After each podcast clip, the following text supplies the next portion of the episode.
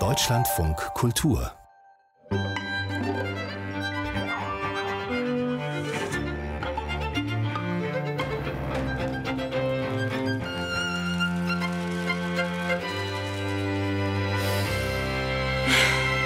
Die jungen Leute, die lesen doch alle nicht mehr.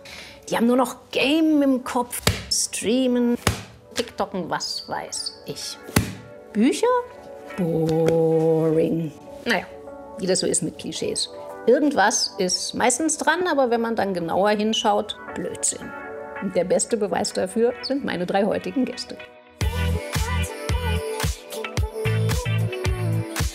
Hi, ich bin Sarah, ich bin 21 Jahre alt und ich studiere an der FU Berlin gerade Jura. Hi, ich bin Lukas Siller, ich bin 17 Jahre alt, ich wohne in Ravensburg. Ich bin Konrad Hensler, ich gehe hier in Berlin in die Schule und bin 16 Jahre alt. An Büchern fasziniert mich vor allem, dass es ermöglicht, in andere Welten zu kommen. Es macht Spaß, sich hineinzuversetzen, neue Konzepte kennenzulernen. Was ich an Literatur super spannend finde, ist, dass man sich nie allein gelassen fühlt. Viele Probleme tauchen in der Literatur wieder auf, die ich auch selber habe. Ich habe mich vor allem deswegen bei der Sendung beworben, weil ich sehr, sehr Lust hatte, mit anderen Literaturbegeisterten ins Gespräch zu kommen. Ich habe mich am meisten darauf gefreut, mit fremden Personen konfrontiert zu werden, die auf keinen Fall die gleiche Meinung haben wie ich. Ich probiere ein bisschen ohne Erwartungen reinzugehen, weil ich einfach cool finde, mit den Menschen, die ich jetzt schon kennengelernt habe, ein bisschen über Bücher zu reden. Zu gucken, wie wird das? Äh, werden wir Spaß haben, wenn wir unterschiedliche Meinungen haben? Mit diesen drei zauberhaften Menschen und leidenschaftlichen Lesern diskutiere ich heute am Welttag des Buches und im Rahmen des ZDF-Themenvormittags Depressionen bei Kindern und Jugendlichen. Jeder hat einen Roman mitgebracht, der ihm oder ihr geholfen hat, die dunklen Schatten zu bekämpfen, die sich in diesen Zeiten auf die Seele legen wollen. Gleich sitzen wir im Berliner Ensemble und ich sage jetzt schon Herzlich willkommen zum literarischen Quartett Spezial U21. Und Lukas, ich würde sagen, du fängst mal an. Also, ich habe das Buch Heartland von Benedict Wells mitgebracht. Worum geht's in dem Buch? Mal das allererste. Also es geht um Sam, ist ein 15-jähriger Junge und seine Eltern kommen auf die grandiose Idee, ihn in den Ferien zu seiner Tante schicken zu wollen. Und was macht er dann? Er sucht sich einen Ferienjob und kann dann quasi seinen Eltern so erzählen, hey, ich bin produktiv, ihr müsst mich nicht zu meiner Tante schicken. Und was er nicht erwartet hat, äh, ist, dass er bei diesem Ferienjob wirklich gute Freunde findet. Er verliebt sich auch, wie sich für so ein gutes Jugendbuch das natürlich gehört. Und dann erfährt er so einen ganz, ganz verrückten Sommer. Also die machen alles, was man sich vorstellen kann. Die leben ihre Jugend aus, die trinken Alkohol, die bauen Scheiße. Ich glaube, jeder Jugendliche kennt das, man macht das halt dann so. Und irgendwann kommt dann halt der Moment, wo seine Mutter stirbt und das ihn wieder auf den Boden der Tatsachen zurückbringt. Und ich habe das Buch einfach gewählt, weil ich finde, man sieht daran unfassbar das Spektrum der Jugend. Und gerade in Corona-Zeiten, wo man nicht so viel machen konnte, wo man den Club vermisst hat, den Part, das Party machen, das Scheiße bauen, da habe ich einfach gedacht, wow, dieses Buch brauche ich. Und ich habe das wirklich in einem Rutsch durchgelesen. Also der Schreibstil hat mir wunderbar gefallen. Und ich freue mich jetzt einfach darüber, äh, mit euch darüber diskutieren zu können. Und ich äh, bin gespannt, was ihr dazu so zu sagen habt. Ich habe gleich den Einstieg. Du hast ja erzählt, äh, dass, du, dass die Mutter gestorben ist, Sams Mutter gestorben ist und er so ein bisschen wieder auf den Boden zurückkommt und ja. so merkt, das Hoch, was er erfahren hat, da kommt gleich wieder ein Tief. Das ist mir beim Lesen total aufgefallen, dass Benedikt Wells damit total gespielt hat, mit diesem Hoch und Runter. Also von den Emotionen, erst passiert was total Tolles, er verliebt sich oder irgendwas Schönes passiert, er findet einen neuen Job, lernt neue Leute kennen und dann plötzlich kommt wieder das Down. Irgendwas holt ihn wieder zurück auf die, in die Realität. Und genau das, ich wollte gerade sagen, ist dir das auch aufgefallen? Ist mir definitiv auch aufgefallen und ich fand es halt auch schön, so, ja. weil ich fand es sehr lebhaft geschildert. Oftmals finde ich, wenn Charaktere sich so im Selbstmitleid suhlen, dann denke ich mir irgendwann, komm, jetzt, also irgendwann muss es auch mal weitergehen in der Geschichte. Aber da war es wirklich sehr, sehr realistisch, weil er ist an diesem Abend ja eben, er sieht seine Mutter nicht mehr, ist mhm. mit seinen Freunden unterwegs. Und jeder kann sich so vorstellen, was für ein Gefühl man dann hätte. Man würde sich natürlich nicht gut fühlen.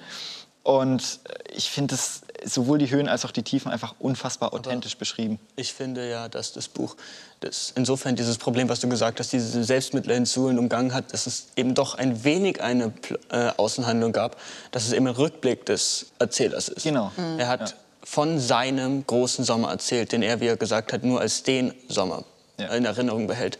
Und es ist eben deshalb so, ich finde es so schön nostalgisch. Ja, es sind natürlich Hoch und Tiefs, aber die sind alle irgendwie in diesen nostalgischen Kindheitsschleier zurückgezogen, dass es eben nicht nur Euphorie ist, sondern eben irgendwie auch ein wenig Traurigkeit in jedem Satz, weil es passiert nicht mehr. Dieses Ja, schöne aber- Wort, was in dem Buch, ich weiß nicht, Lukas, ob dir das noch einfällt, äh, zwischen ähm, Euphorie, äh, was war das? Äh, Euphorie Ja, und, genau. Euphorie und Melancholie. Ich weiß leider nicht mehr, wie das Eu- eu- war. eu- Euph- Eurek Eukampf? oder so. Okay. Ich weiß Genau, es auch nicht das, mehr, ich, aber es, beschreibt das war Buch ziemlich 100 kompliziert, aber ich glaube, es war Ja, genau. Euphorie und ist ja auch Melancholie. irgendwie ein mieser Ähm. Trick, dass der, dass der Autor dir ein Wort liefert, mit dem man sein eigenes Buch beschreiben Ja, ich kann. wollte gerade sagen, das ihr beschreibt das eigentlich, Buch. ging es denn euch damit, dass das Buch, also der Autor ist ja, ich glaube, muss ich nachgucken, Jahrgang 84. Ja. Ja, ähm, die. Protagonisten sind so eben Alter Typ. 15, 16. und äh, die Gang, also die Freunde von ihm, Ja. die er da kennenlernt, die sind ja so ein bisschen älter, die Ja. fangen an zu studieren. Das ist auch Thema, dass die weggehen aus dem Dorf, aus dem Ort. Das spielt jetzt in den mittleren 80ern in den USA, in den mittleren Westen, also das, was man immer so Rust Belt nennt, also runtergekommene ländliche Gegend, Kaff. riesig hohe Arbeitslosigkeit. Ähm, der Autor ist Deutscher, das ist oder Deutsch-Schweizer, das ist kein Amerikaner. Also habt, hat euch das eingeleuchtet oder habt ihr verstanden, warum der jetzt die 80er Jahre in den USA Ja. gespielt hat? Keine Ahnung. Also echt? Okay. also, wenn ihr darauf eine Antwort habt, lasse ich euch. Also ich fand es un wunderschön retro. Ich stehe auch auf so alte Schallplatten und sowas. Und genau das Gefühl, wenn man so eine alte Schallplatte auflegt und es knistert so, das hatte ich auch bei, bei dem Buch, weil es einfach das wunderschön beschreibt. Und ich wohne jetzt auch äh, seit geraumer Zeit halt eher in kleineren Dörfern und man kann es sich dann schon vorstellen, dass halt, ja, es läuft halt nicht viel. Und wenn man dann im Kino den Ferienjob annimmt, dann geht da halt dann schon was ab. Und ich fand das also wirklich authentisch beschrieben. Ich weiß nicht, warum er unbedingt äh, die 80er in Amerika wählen wollte. Ich glaube, aber das da- war so diese Nostalgie und dieses, ne, diese ganzen Referenzen in dem Buch, die ganze Musik, Filme. Zurück in die Zukunft, einer meiner Lieblingsfilme. Ich, war, ich habe mich so gefreut, äh, als es da äh, kam. Und dann dachte ich so, okay, sehr cool, äh, dass das auch mit reingenommen wird. Also, Können wir vielleicht über den gleichnamen Gedichtband im Buch reden? Weil so. Ja, das den- ist den- den das, Plot-Twist. der durchgehende. Das ist toll. Naja, das ist ja nicht nur ein Plot-Twist, das war ja von Anfang an irgendwie teilweise in, um den roten Faden herumgestrickt. De- Das, der Gedichtband Heartland und die Rätsel aus, wie hieß die 49. Stadt? Äh, Die 49 Grady heißt, und Grady. Grady heißt der Ja, es ist halt so, äh, es gibt nur einen guten Autor in dieser Stadt gefühlt und der hat halt Ich glaube, es einmal... gibt überhaupt nur einen einzigen Autor, ja, eine meinst, berühmte Person. Nee, der einzige aus diesem Dorf, der jemals was der erreicht bekannt hat. geworden ist. Der, Und deshalb, er ist auch nur irgendwie als mittelmäßiger Autor, am Nachahmer von Oscar Wilde beschrieben worden, aber er ist eben der, der aus Grady etwas geschafft Aber er hat halt Heartland geschrieben, also ein Buch im Buch quasi. Und diese Schwierigkeit, das zu interpretieren, fand ich super. Und ich fand es auch super gelöst, weil erst war ich ganz am Ende, als ich es gelesen habe, als es aufgelöst hat, dass es einfach nur banal um Sex ging. Ich da bin war da ich nicht also ich glaube, jetzt müssen wir einmal noch kurz erklären. Ähm, also das ist so ein, ein langes, so ein Vers-Epos. Ja. Genau. Ist auch, also war jetzt nicht so ganz meins. Also der. Autor, also Benedikt Wells hat, also diesen Autor gibt es nicht in echt. Also das soll ein historisches, ein älteres Gedicht sein und der hat da Teile davon erfunden, selber gedichtet. Und es geht halt in diesem historischen Gedicht auch ums Erwachsenwerden. Genau. Und das gibt es in der Schule immer, die armen Schüler in Grady müssen das halt immer interpretieren. Genau, und keiner hat eine Eins bekommen, außer eine Person. Und das wird am Ende auch aufgeklärt, wer das ist. wir verraten es mal nicht. wir am besten nicht, damit das Genau. Buch noch gelesen wird. Aber als es dann diese Banalität in dieser, ja eigentlich geht es ja nur halt ums Erwachsenwerden, um die Sexualität und so. Erst war ich total enttäuscht. Ich war so, Wirklich? Ich fand das mit Abstand eigentlich Eben. den besten Punkt im das, Buch. das ist bei mir so gewachsen. Am Anfang war ich so, hm, das ist jetzt schon irgendwie sehr einfach. Und dann habe ich so drüber nachgedacht und mit der Zeit war ich dann so, Ich bin da gar nicht drauf gekommen. Habt ihr das, also am Ende war ich so, oh, Ich fand, wirklich? ich war fand es so ich witzig, weil ich habe, äh, während ich das gelesen habe, die ganze Zeit so, so Witze drüber gemacht.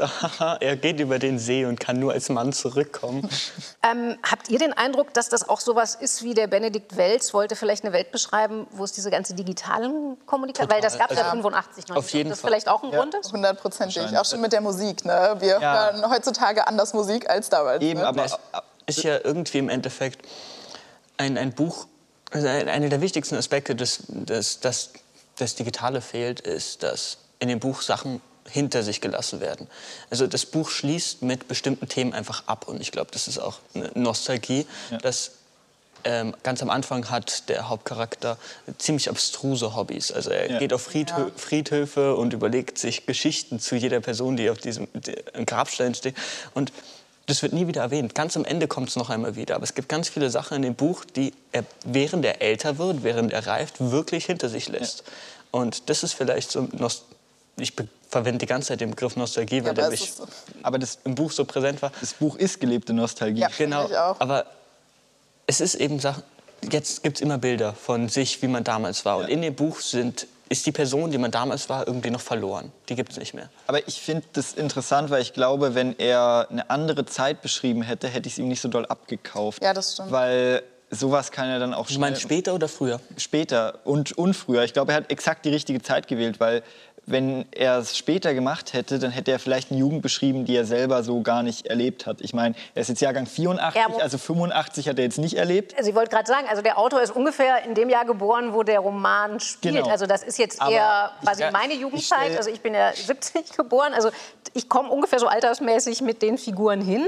Und ich habe mich natürlich deshalb beim Lesen gefragt, erinnert mich das an meine 80er? Und mm, ich kann erst mal sagen, überhaupt nicht. Aber hat das was mit der Lokalität zu tun? Weil also deshalb, ich hatte ja halt so ein bisschen die Sorge beim Lesen teilweise, dass das, also mir kam das schon so kulissenhaft auch vor. Echt? Dieses ja, das habe ich auch gedacht. Und ich finde, das wirkt so wie dieser jeder 80er. Also ich genau. muss sagen, mir hat es ein bisschen gefehlt, dass nichts Neues dazukommt. Also es muss nicht neu, nichts Neues dazukommen. Das ist so ein Buch, ähm, wenn man krank ist und man will einfach so was Entspannendes lesen dann würde ich einfach zu dem Buch greifen. Deswegen fand ich so, es ist halt auch sowas, äh, es wirkt länger nach. Also ich habe tatsächlich, es war eins der Bücher, wo ich länger drüber nachgedacht habe. Mhm. Und es gibt es nicht so oft bei Büchern. Aber ich denke mir auch passend zu der Zeit jetzt. Du meintest ja in Corona-Zeiten gelesen, sozusagen was Entspanntes, was die Seele so ein bisschen baumeln lassen genau, kann, oder? Richtig. So Außenseiter, irgendwie ein bisschen andere Welten auch kennenzulernen. Ey, Außenseiter, andere Welten ist, glaube ich, ein richtig gutes Stichwort. Dann würde ich nämlich sagen, wir gehen mal so langsam zum nächsten Buch. Genau, also ich habe das Buch Felix Ever After mitgebracht von Cason Callender. Erstmal ein paar kleine Worte zu Cason Callender. Ähm, er ist eine Transperson, eine nicht-binäre Transperson. Und wir benutzen jetzt im Kontext er ihm. Ähm, seine Pronomen sind eigentlich auch they, them. Genau, und er hat ähm, kreatives Schreiben studiert und dann auch eine ganz lange Zeit in einem New Yorker Verlag im Lektorat gearbeitet und sich dann irgendwann ganz dem Schreiben gewidmet. Und das ist der erste Coming-of-Age-Roman von Cason Callender. Kurz zu dem Buch, was sich äh, hinter diesem Buch verbirgt. Es geht um Felix Love, äh, der sich super gerne mal verlieben wollen würde, ähm, aber denkt, dass er durch seine ganzen unterschiedlichen Sachen, wie zum Beispiel, dass er ein Transmann ist und ein queerer, schwarzer Transmann, nicht geliebt werden kann, was natürlich schade ist. Äh, und in dem Buch passiert es dann, dass er in der Schule plötzlich jemand seinen Dad-Namen und äh, Bilder von ihm vor seiner Trans, äh, vor seinem, äh, seiner Umwandlung sozusagen äh, in der Schule aufhängt und jeder sehen kann, wie er vorher aussah. Und das ist natürlich erstmal super schlimm für ihn und er möchte dann herausfinden, wer diese Person ist und unbedingt äh, Rache an dieser Person äh, verüben. Da denkt er sich dann auch einen Plan aus, den ich jetzt mal nicht verraten werde und versucht dann diese Person irgendwie sich an ihr zu rächen. für mich ist das Buch super wichtig gewesen, jetzt in den Zeiten zu lesen, weil es mal eine Gruppe von Menschen, queere Teenager äh, repräsentiert. Und ich finde, dass das in Büchern sehr häufig nicht der Fall ist und auch äh, Transpersonen in Büchern häufig nicht eine Plattform bekommen. Und das Buch hat mich deswegen sehr berührt, weil man mit seinem Problem einfach nicht alleine ist und man Felix sehr gut nachempfinden kann. Genau. Also ich fand das Buch an sich erstmal gut geschrieben. Auch an sich fand ich das Buch insgesamt eine sehr schöne Coming-of-Age-Story, aber mein Problem ist, dass der einzige Aufhänger, den das Buch hat, das einzige, was es abgrenzt, ist nur die Transsexualität von eben dem Hauptcharakter, von Felix. Und äh, ich finde, es ist auch so, dass vor dem Buch ein kleiner Satz vorgestellt ist. Und zwar, Transpersonen, ihr seid wichtig, ihr seid großartig, ihr seid perfekt. Und für mich ist eben mit diesem Satz alles über das Buch gesagt. Und es macht mir nicht wirklich Spaß, ein Buch zu lesen, was in einem Satz zusammengefasst werden kann.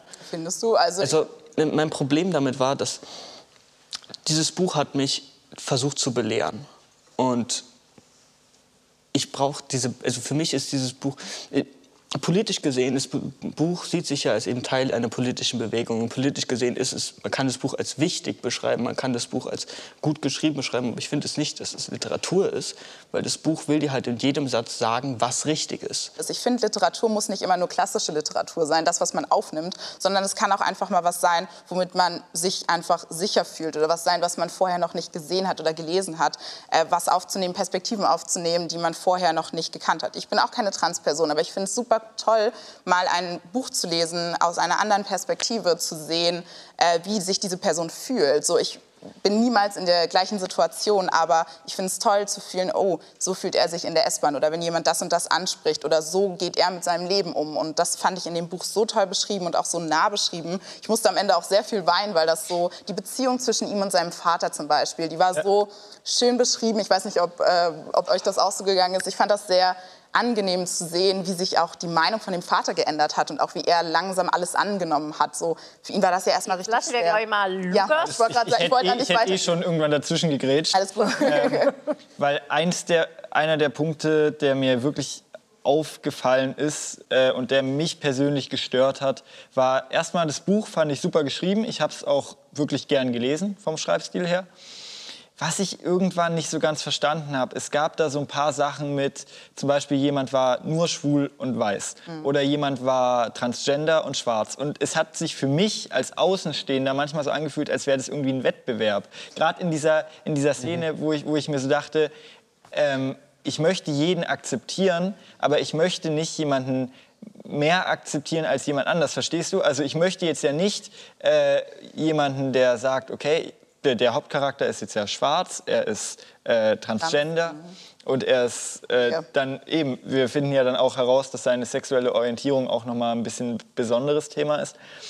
Ähm, da fand ich es dann ganz interessant, weil ich das für mich nicht so ganz nachvollziehen konnte, Aber- weil es einfach nicht meine Lebensrealität Genau, ist. ich wollte gerade sagen, aber es ist nicht das Schöne. Ich finde so, dieses aus seiner eigenen Bubble, aus seiner eigenen Genau. Blase rauszukommen und neue Lebensrealitäten zu sehen, ist doch genau das, was Literatur für mich manchmal Definitiv, ausmacht. aber- so, ich finde, das ist ja genau in dem Buch, ne? nicht deine Lebensrealität, vielleicht auch nicht deine, Konrad, meine auch nicht. Aber es ist super cool, das einfach mal zu sehen, Definitiv. die Probleme von einer queeren ähm, Freundschaftsgruppe einfach mal so aufzunehmen, dass es da auch Transfeindlichkeit man muss, untereinander man gibt. muss auch äh, sagen, dass mir schon geholfen hat, viele Vorurteile abzubauen, weil definitiv man hat Vorurteile.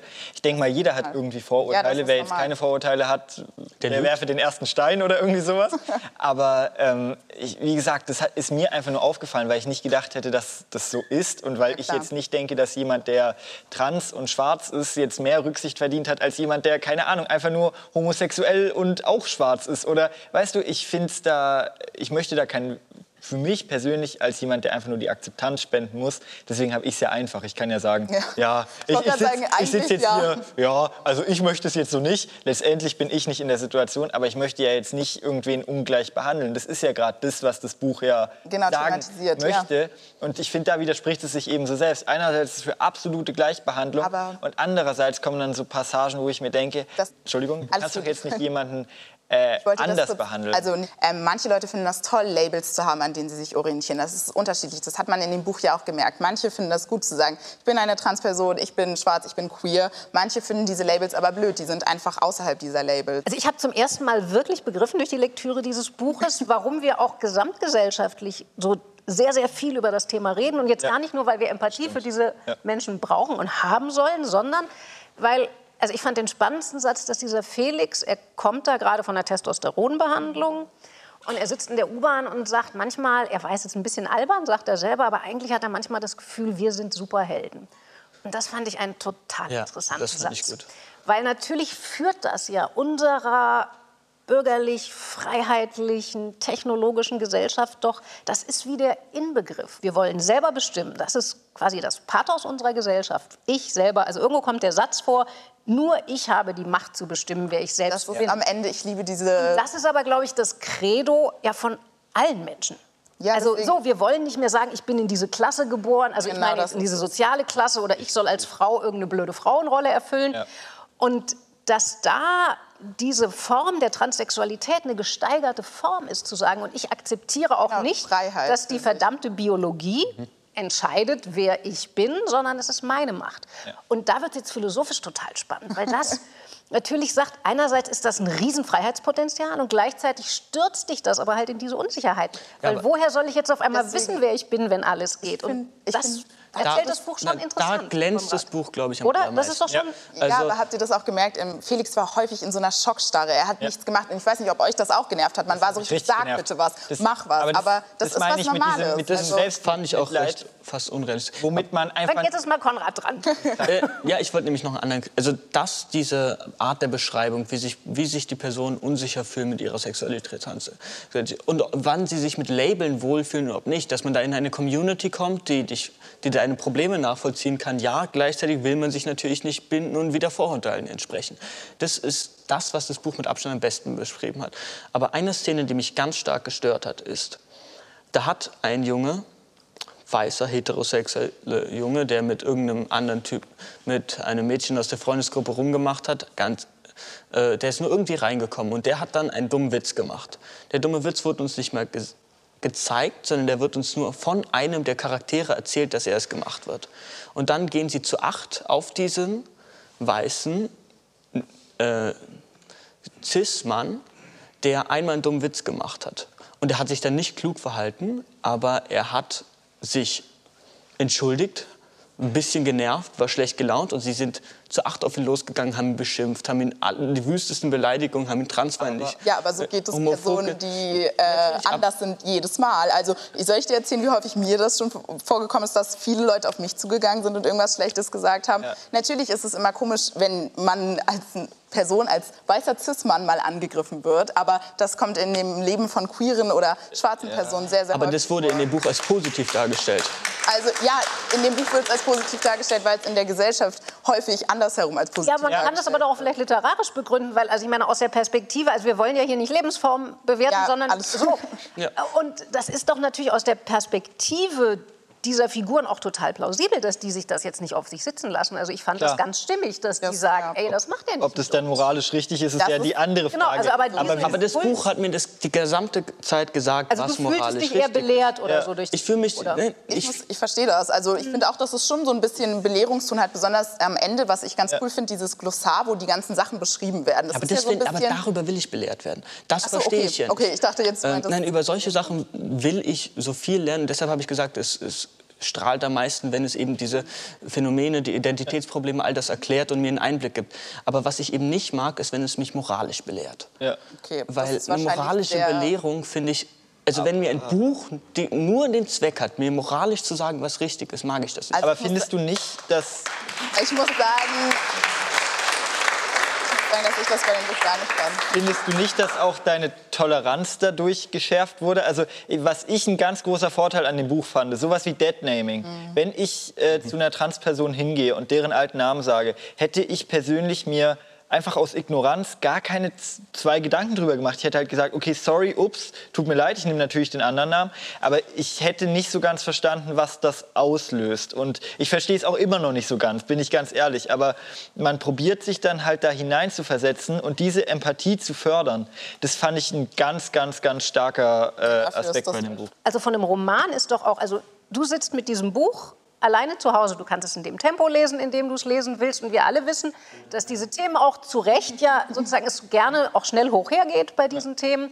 Und da kannst du in deinem eigenen Tempo zu Hause sitzen, sagen, okay, ich habe eine Chance, mich erstmal auch ich sitze allein in meiner Wohnung und kann mich mit dem Thema auseinandersetzen und ich erfahre was, ohne dass gleich irgendwie Shitstorms im Netz unterwegs Genau, ja. sind oder irgendwie großes Gebrüll und Geschrei. Und das fand ich daran wirklich eine, eine große Chance bei mir. Ja, das ist ja das auch ist was, das- Also was deshalb, ich- äh, danke, dass du das Ja. mitgebracht hast, weil ganz ehrlich, also in das Buch, also eben Benedikt Wells kenne ich natürlich als Autor. So, und ähm, über den Autor wäre ich wahrscheinlich jetzt äh, im literarischen Quartett eher nicht gestolpert und so gesehen. Danke, Sarah, freut dass du das mitgebracht hast. Jawohl. Und jetzt kommen wir zur weiter. Autorin, die ich schon seit vielen, vielen, vielen Jahren kenne. Ja, das ist GRM oder Grime, Brainfuck. Ich weiß nicht, wie, ob man Brainfuck sagen darf, aber ich habe Äh, jetzt ich gehabt. glaube, du darfst Brainfuck. Ich sag's jetzt auch einfach einmal. Ja. Lukas. Ähm, es ist benannt nach der britischen Spielart des Raps, dem Grime und eben Brainfuck. Brainfuck ist eine esoterische Computersprache. Äh, es wurde von Sibylle Berg geschrieben, jetzt vor drei Jahren, also vor dem ganzen Wahnsinn noch. Aber es könnte trotzdem nicht aktueller sein. Das Buch folgt den vier Hauptcharakteren beim Aufwachsen. Die werden erwachsen in einer Welt, die voll, voller Grauen ist.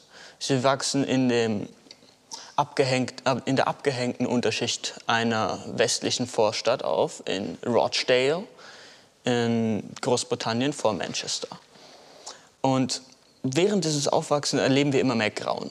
Es gibt Vergewaltigungen, es gibt Verbrechen, es gibt Pornografie und Drogenabhängigkeit. Also es klingt alles wie eine Dystopie. Aber ich würde es trotzdem nicht als Dystopie bezeichnen, weil für Sibylle Berg, die hat dieses Buch mehr als ein Gedankenexperiment behandelt. Ähm, in dem Buch hat sie Ideen gehabt. Sie hat zum Beispiel die Idee gehabt, absolute Kontrolle. Welche Regierung könnte diesem Konzept widerstehen? Und dann hat sie es ins Buch eingeführt. Und dann hat sie sich überlegt, wie könnte die Zukunft aussehen. Sie hat beobachtet, welche, welche Systeme, welche Phänomene gibt es in der jetzigen Welt und hat gedacht, hat es logisch weitergefolgt, in einer bestimmten Logik, wie wird die Welt jetzt weitergehen. Und sie hat selber gesagt, ich weiß nicht, wie die Welt ist, aber so könnte die Welt sein. Und sie hat auch noch sich kein Urteil darüber erlaubt, wie diese Welt ist. Und das ist die große Stärke des Buches. Es ist total brutal beschrieben und ich musste es immer mal wieder weglegen und wieder neu anfangen. Aber es ist also so interessant. Brutal geschrieben, da würde ich gerne einsteigen. Das Buch war für mich ein gelesenes Trauma. Seit Orwell habe ich nicht mehr, habe ich nicht mehr so was Schlimmes gelesen. Ähm, und das Problem war, ich habe das ein bisschen vor mir hergeschoben und ich musste es am Stück lesen. Also gerade bei der Zugfahrt hierhin mhm. äh, habe ich das mir vier Stunden am Stück gegeben und Heftig. meine Laune war ein bisschen beschissen danach. Aber ist es nicht genau das, diese Wut, die ja, dahinter aber, steckt, was ähm, dich richtig... Das ist eben das Ding. Also ich weiß nicht, ob du mit Grime vertraut bist, mit der Musikrichtung. Also ich schon. Also ja, ich auch. Ich, ich habe mitbekriegt, dass also während des, als ich danach geschaut habe, was Grime ist, dass ich das dauernd höre.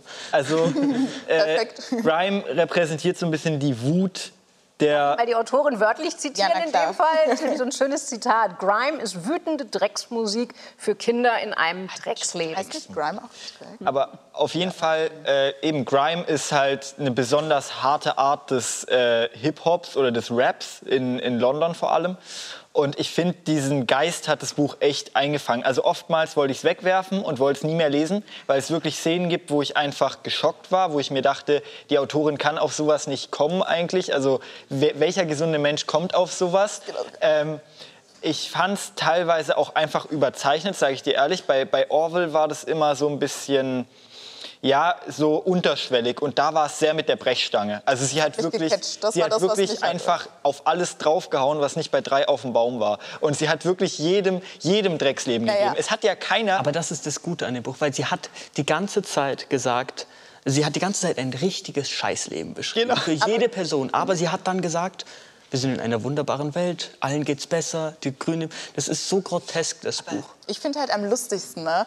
Die Männer, also ne, die Männer kommen in dem Buch nicht gut weg. Warum hast du es ausgewählt? Ich finde das so interessant zu sehen, weil ich finde Männer in dem Buch insgesamt. Aber Sarah, kommt da irgendwer gut ja, weg in dem Buch? Ich finde Männer sehr besonders. Männer kommen also, schlechter weg. Ja, ich ja, ja. Weiß sagen, ich nicht. Ich finde, das, die, das Frauenbild ist fast noch schlimmer als das okay, Männerbild. Gut, okay, interessant. Es stimmt, also Frauen, ist, eigentlich sind alle in dem Buch einfach. Okay, weil das war so das ja, Erste, also was mir Da würde auch zwischen eine Frage von mir. Also ich kenne Sibylle Berg seit vielen, vielen Jahren. Wir sind nicht so ganz weit altersmäßig auseinander, haben unsere ersten Bücher auch zu einer ähnlichen Zeit veröffentlicht nicht. Und ich verstehe bei ihr nie so genau, also das ist ja einerseits schon auch eine sehr, sehr klare eine Kapitalismuskritik oder eine ja. Kritik am Neoliberalismus oder wie man das dann nennen soll. Und gleichzeitig habe ich auch den Eindruck, ich spüre bei ihr, das ist so ein ganz tiefer Pessimismus und Ekel vor dem Mensch als solchen. Ja, aber ich finde es eben, sie hat diese Welt nicht selber als so schrecklich empfunden, wie sie es dargestellt hat. Das ist das eigentlich Krasse an dem Buch. Ich finde es Oder weißt du? Glauben. Äh, ich weiß teilweise. In Interviews hat sie gesagt, ja, ich habe den Neoliberalismus gar nicht kritisiert. Ich habe den nur beschrieben. Sie hat eben diese schreckliche Weltsicht da drauf, aber sie hat die irgendwie akzeptiert. Und diese Akzeptanz der schrecklichen Welt, die, es ist irgendwie äh, so eine Negativfaszination, ja. dass ich darauf, dass ich dieses krasse Weltbild, dieses groteske Weltbild, irgendwie stehe ich darauf, das, das zu lesen.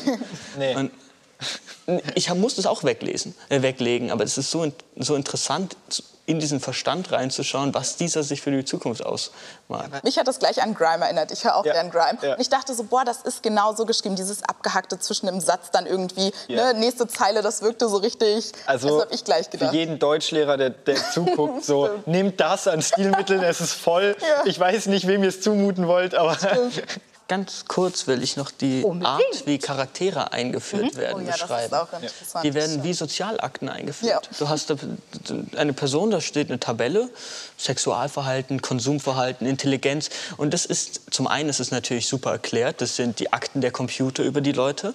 Das ist in die Story eingeführt. Und zum anderen finde ich, ist da dieser soziale Studiepunkt. Sie hat einen Charakter, sie charakterisiert ihn und denkt, dieser Charakter spielt jetzt in meiner Welt. Und sie tut immer so, als wären alle Sachen organisch passiert, ohne dass sie als Autor ja, einen sie hat so ein bisschen ne, die Hand rüber, wie so eine, Genau. wie nennt man Ja, das nochmal? Genau, so eine Aber dann tut sie so, als wäre sie es überhaupt. Das wäre alles Ja, stimmt, organisch ja. und normal. Jetzt, als würde sie die Fäden ziehen. Aber das fand ich das Krasse an dem Buch. Personen oder Menschen sind in diesem Buch runtergebrochen auf diese Akte. Das war's. Ja. So, es gibt nicht mehr. Die haben vielleicht ein Sexualleben, die haben vielleicht irgendwas. Das war's. Das- de- so ist es im Konsum- Des, aber deswegen, ja klar, ich glaube, sie war so, der Kapitalismus bricht sich vielleicht darauf oder bricht Mhm. das vielleicht darauf hinunter. Es war ja schon eine sehr, sehr dolle Kapitalismuskritik, Mhm. ähm, wo wirklich teilweise Sätze kamen wie irgendwie alles lässt sich kaufen oder so. Ist das wirklich eine echte Gesellschaftskritik, wo man sagt, also könnte man sich vorstellen, also was wäre nach Frau Berg eine Gesellschaft, die, pardon, weniger beschissen ist als, Ja. also so, wo ich auch sage, also vielleicht sind Kinder noch irgendwie, die kommen noch so halbwegs, aber es kriegen ja echt alle ab. Also eben die Oberschicht, das sind irgendwie verkommene, versoffene Figuren, die ihre verwaschenen Kaschmir-Pullover durch die Gegend tragen, die Unterschicht säuft und prügelt. Äh, auch die, die Hacker, die noch so am Anfang eher positiv eingeführt werden, sind am Schluss auch nur digital verblödet, die irgendwie an den Endgeräten hängen. Gleich fangen sie an, die Wände abzuschlecken. Genau, so, dann hast du hier irgendwie eine genderfluide, polyamoröse Kommunikationsberaterin, die kriegt den zärtlichen Satz, sie war eine ganz normale, sich selbst überschätzende Flachpfeife, die man in ihrer Ratlosigkeit nur mit Rührung betrachten konnte. So, also da gibt es ja, also habt ihr da irgendwo ein Licht gesehen, wo man sagt, ey, das wäre vielleicht ein Ansatz zu einer besseren Welt? Oder, ich meine, muss ja nicht sein, man kann ja auch Bücher schreiben, weil man einfach nur von was angesprochen Ja, ist. aber das, geht ne, ja es, es war ja, sie hat ja gesagt, dass sie hier nicht eine bessere Welt oder eine schlechtere Welt Mhm. prophezeit. Es ist eben kein Schrei, die Welt wird alles schlechter, sondern sie, sie, sie ist halt so. Das ist das, was an dem Buch so krass ist, dass die, dass Sibylle Berg, die Frau, sitzt da und sagt, ja, so ist es halt. Ich habe gar nichts das war das, was übertrieben. mich so deprimiert hat, weil man dachte sich so, ah, ich will irgendwie einen Lichtblick sehen, aber ich habe keinen. Und das Aber war das, was mich sehr deprimiert ich ihr hat. nicht so ganz ab. Also es, weil wenn die Welt, wenn ich die Welt so sehen würde, dann würde ich die Welt nicht mehr. Also Ja, es ist doch keine lebenswerte Welt, die da beschrieben wird. Seien wir doch ganz ehrlich. Ja, so. unterschreibe ich. des, deswegen. Weiß, weiß nicht, für mich hat es schon einen Eindruck gemacht von einer Dystopie, ganz klar. Ich würde es auch ganz klar so definieren. Und ich würde sogar fast sagen, es ist so, um Jugendsprache reinzubringen, es ist so ein Rant. So, ich weiß nicht, ob es Jugendsprache aber Ja. es ist schon so ein Rant. Sie hat einfach, wie du gesagt hast, sie hat was angekotzt und sie hat 630 Seiten lang gedacht, mich kotzt das an und das gibt ihr jetzt so. So, jetzt kommen wir zu einem, der möglicherweise auch von allem angekotzt ist oder auch nicht, aber auf jeden Fall viel weniger Seiten braucht. Ähm, ich habe ehrlich gesagt ziemlich lange überlegt, welches Buch ich mitbringen soll, weil ich dachte, schaue ich mich jetzt um, was eher im Augenblick aktuelle Bücher mit jugendlichen Protagonisten sind. Und dann habe ich gedacht, ey, eben, das kann nur in die Hose gehen, weil das wird dann irgendwie so was Gönnerhaftes, wo ich denke, hm, das interessiert die jungen Menschen vielleicht. So. Deshalb habe ich mich gefragt, was war ein Buch, was mich völlig fasziniert hat, als ich so alt war wie ihr? Und ziemlich schwierige Aufgabe, was interessiert mich immer noch? Weil das gibt's ja, also ich habe viele Bücher aus meiner Jugend wiedergelesen und stehe heute ratlos davor.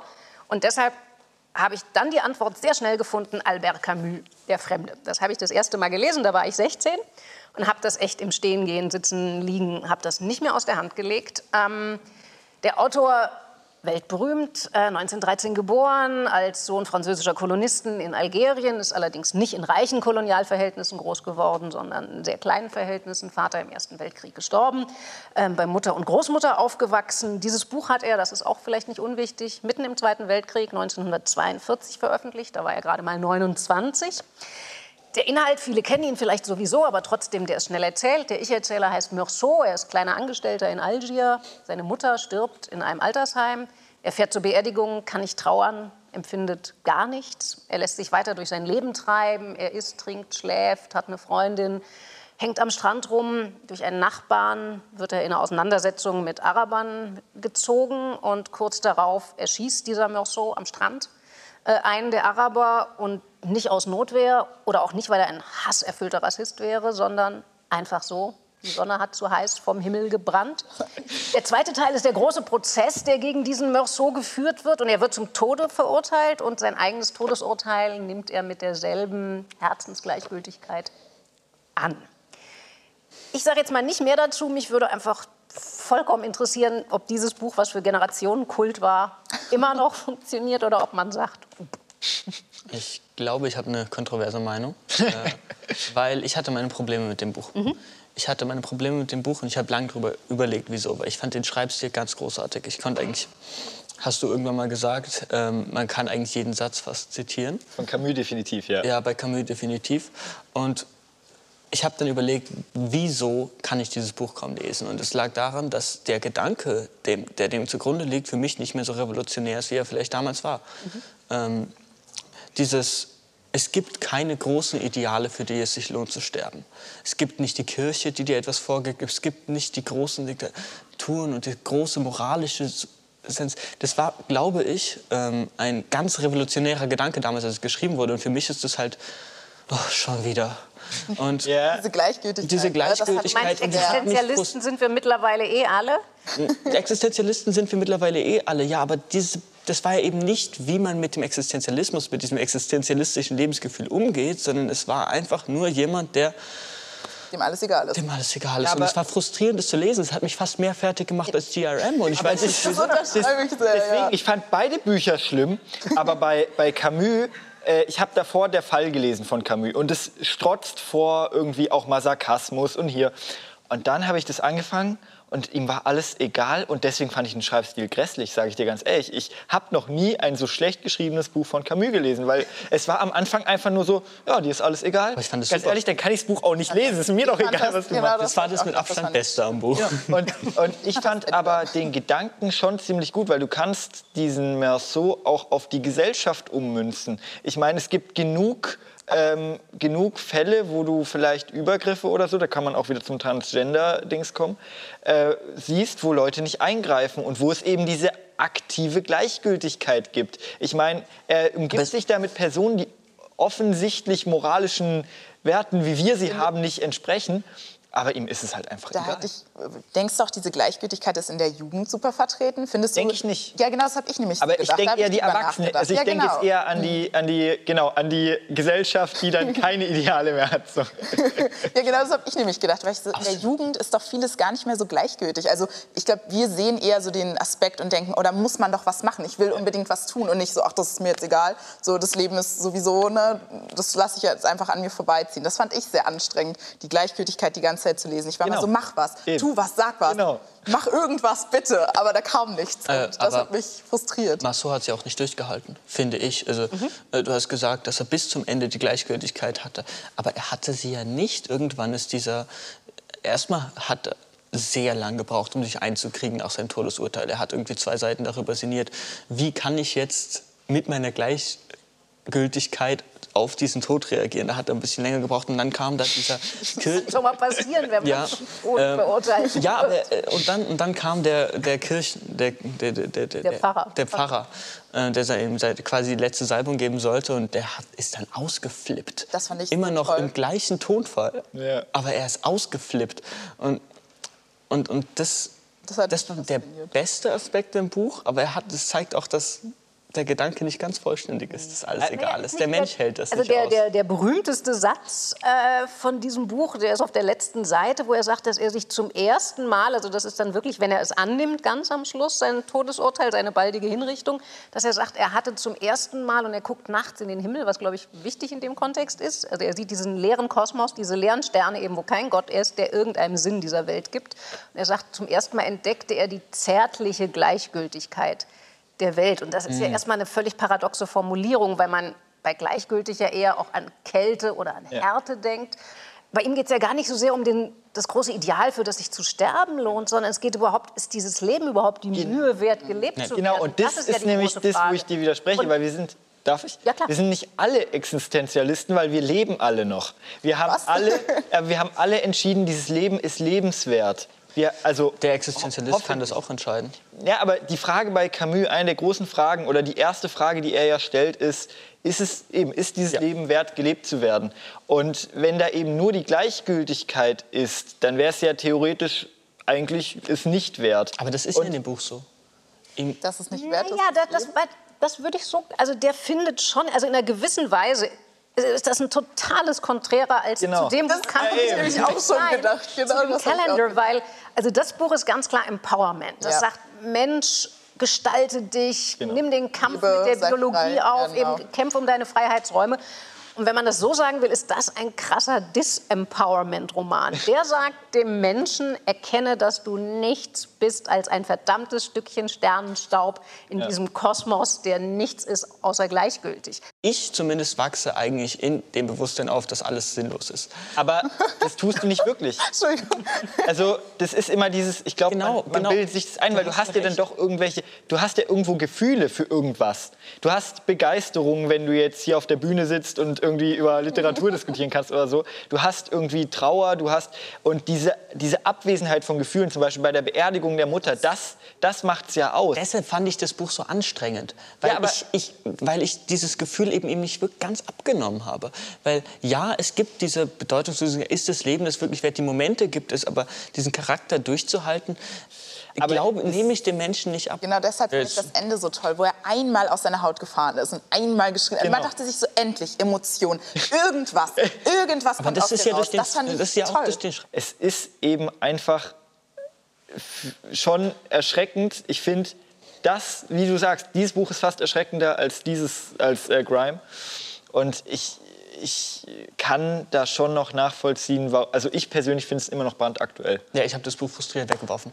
Also ich habe ich, das hat mich, also nein, ich habe es fertig gelesen und danach frustriert weggeworfen. Aber diese, diese, kurzen, diese kurzen Kernsätze, das hat, hat mir meine Deutschlehrerin 10. Klasse beigebracht. Diese kurzen Kernsätze, das zeigt ja, er hat kein Gefühl. Also ich würde sagen, er hat sich aus gutem Grund für diese völlig, also die ja auch wie von der Sonne zusammengeschnurrt ist, diese Sprache, die auch so ausgetrocknet und so dürr ist. Also ich finde, für das, was das Buch transportieren will, ist das eine sehr, sehr richtige Ja, Sprache. Ja, das, aber es ist eine sehr, sehr nervige Sprache. ja, Ja, ist euch aufgefallen, dass kein einziges Mal Präteritum verwendet wurde, sondern in jedem Satz nur perfekt? Oder? Echt? Das hab ich- das hab ist, nicht- ich habe Habe ich nicht drauf geachtet. wirklich nicht, die ganze Zeit nur perfekt. Es ist gewesen, er hat gemacht, Ach, fand die Sonne hat geschienen. Ja, Ich diese Sätze, die immer gleich an, angefangen haben. Er hat, Genau, er hat. genau. Irgendwann war ich Ja, so, aber oh, jetzt haben wir es auch verstanden. war auch, ne? aber nein, eben, das war halt immer das Gleiche. Es war diese unfassbare, Ja. äh, dies, das. Genau, Ja. dieses ganz schnelle. Okay, ich fange an zu ahnen, dass möglicherweise der arme Albert Camus nicht die nächste Generation Kultbuch wird. Ich glaube, ich werde es noch weitergeben. Ich werde es nur nach drei, vier. Generationen auch durch. Äh, durch ist leider auch die traurige Wahrheit, was wir sind. Das hat einen Riesenspaß Mehrere gemacht. Hinsicht, oder? Ja, das hat echt große, große Freude gemacht. Und ich bedanke mich ganz, ganz herzlich bei euch, Sarah, Konrad, Lukas. Ihr wart echt super. Vielen, vielen Dank. Meine Damen und Herren, bei Ihnen bedanke ich mich selbstverständlich auch. Und wenn Sie diese Sendung in ihrer ganzen Pracht nochmal sehen und hören wollen, dann finden Sie das in der ZDF-Mediathek. Und ich sage einfach Tschüss. Applaus